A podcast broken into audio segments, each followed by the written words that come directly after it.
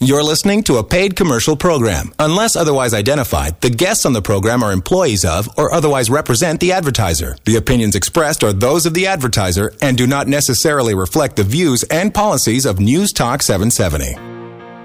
Welcome to The Strongroom, presented by MacMillan Estate Planning. I'm Herb Ham. Who needs estate planning? And what credentials should you look for in an estate planner?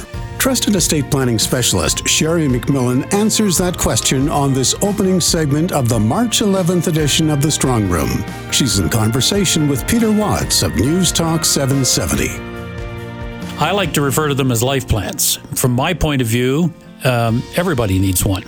But it's particularly important for high net asset uh, families and individuals that you have a plan in place that takes into account how you're going to protect your assets, how you're going to maximize your wealth, how you're going to minimize tax within the rule of law. So, who needs an estate plan for sure? Well, certainly families that have net worths of a million plus, Peter, I feel.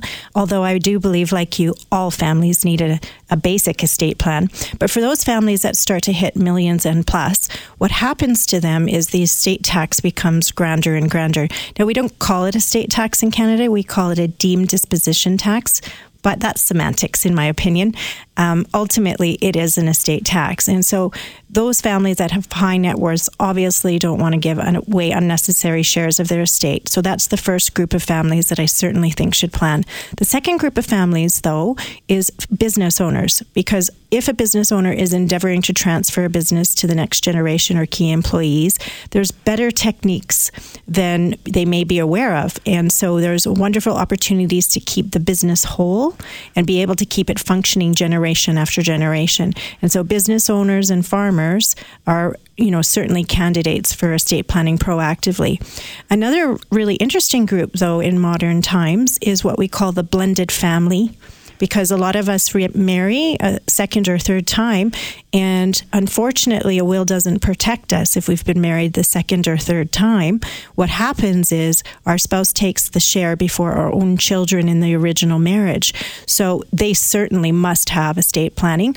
And then another important group that is really uh, changing community for us as a whole is because we're becoming globalized, our children aren't remaining in Canada, nor are our assets. So there's a massive amount of Calgarians, for example, they think there's over a um, 100,000, you know, 10% of us basically, that have U.S. assets or U.S. children. So you have a different situation in that case from a tax point of view. And if you don't address it, the IRS does. And of course, we don't want that. So ultimately, these are the core groups I think that are always looking for those particulars. And then the last group, Peter, is family issues then I will tell you that's almost every family. Um, over the years, you know, a lot of families will not disclose the issues that they have until the second or third meeting because, of course, they want privacy. But what I can tell you is if you do have an issue or two in your family, that makes you normal. It makes you part of our community. And so those issues also need to be addressed in your state. Things like um, mental illness, addictions, uh, people that have handicap situations. So there's all kinds of dynamics, children that are in bad marriages. So these are the things that we want to contemplate when we're looking at your estate plan.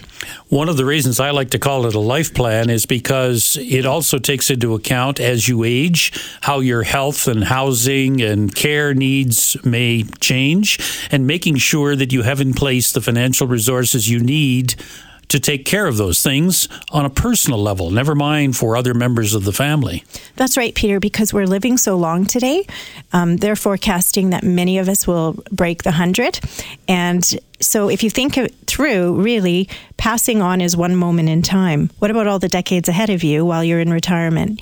Those certainly must be planned properly because if they're not and you don't get to keep your wealth for your own lifestyle, then ultimately we don't transfer it to your children regardless. So it's a miss, I think, working backwards. And when people think about estate planning, they do usually think about wills and death.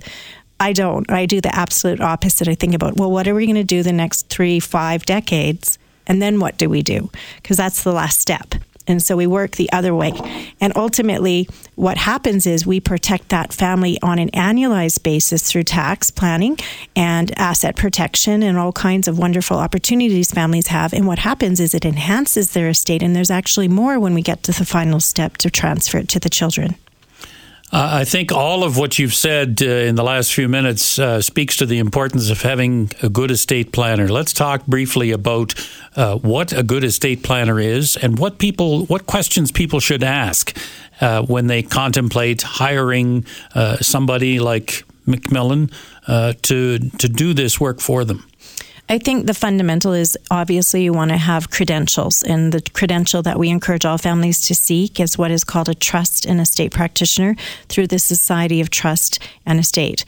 Um, it means that you have at least 10 years tenure in this arena and that you are mandated to stay current in the legislational changes that are going to occur in the years to come.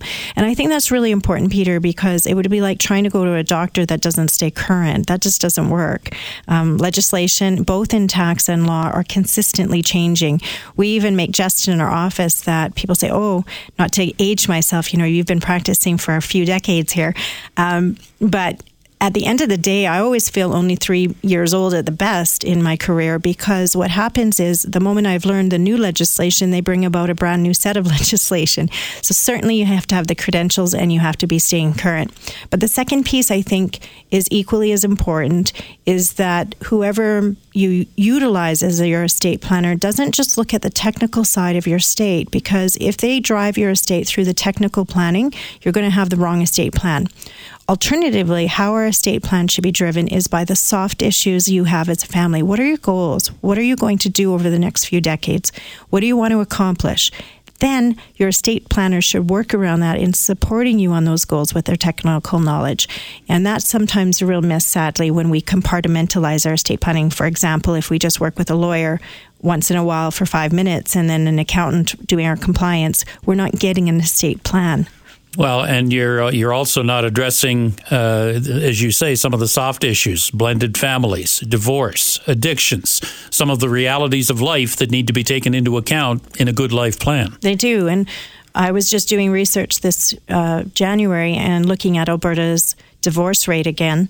And, uh, you know, I, I'm a little embarrassed to say, but I'm in the old school, and the divorce rate was always thought to be 50% actually in modern times it's 62 now and so when you think of that it's really important every family when they're designing their estate plan contemplate you know if my spouse marries again in a in a second uh, marriage if I'm gone and I've passed on? What if that marriage doesn't work out? Then what happens? Does my estate go to that new family? Well, we don't want that. So we have ways in which we can design it to protect our retirement and protect our bloodline. The other piece that I like is that you bring in professionals in multiple jurisdictions as required uh, to make sure that a client is properly looked after. So if somebody owns a, uh, property, a condo in Costa del Sol, or in Portugal or in Costa Rica, you know people there who can give you the advice you need in putting a plan together that speaks to estate planning, speaks to tax, speaks to um, all of those kinds of things. Uh, that's an important attribute, as you say, in in clients who have multiple interests in multiple jurisdictions all estate planning needs to be holistic, Peter. That's our belief. And when you look at it from holistic point of view, then there are a number of professionals that are part of your estate plan. So thankfully, in our offices, both here in Canada, the U.S., the U.K., and EU, uh, we're able to aid families in that particular arena. And so the great part is we'll have our Calgary office arguing with our London office, which is great um, to say, well, that works in, for you here in Alberta, but that doesn't work over here. And so then we have to find a compromise of how do we get to the ultimate solution. And I think this is something that's been amiss. Estate planning has become globalized in reality. When we come back, Sheri MacMillan's expert insights on tax planning and some advice to help keep family members from fighting over estates. This is The Strongroom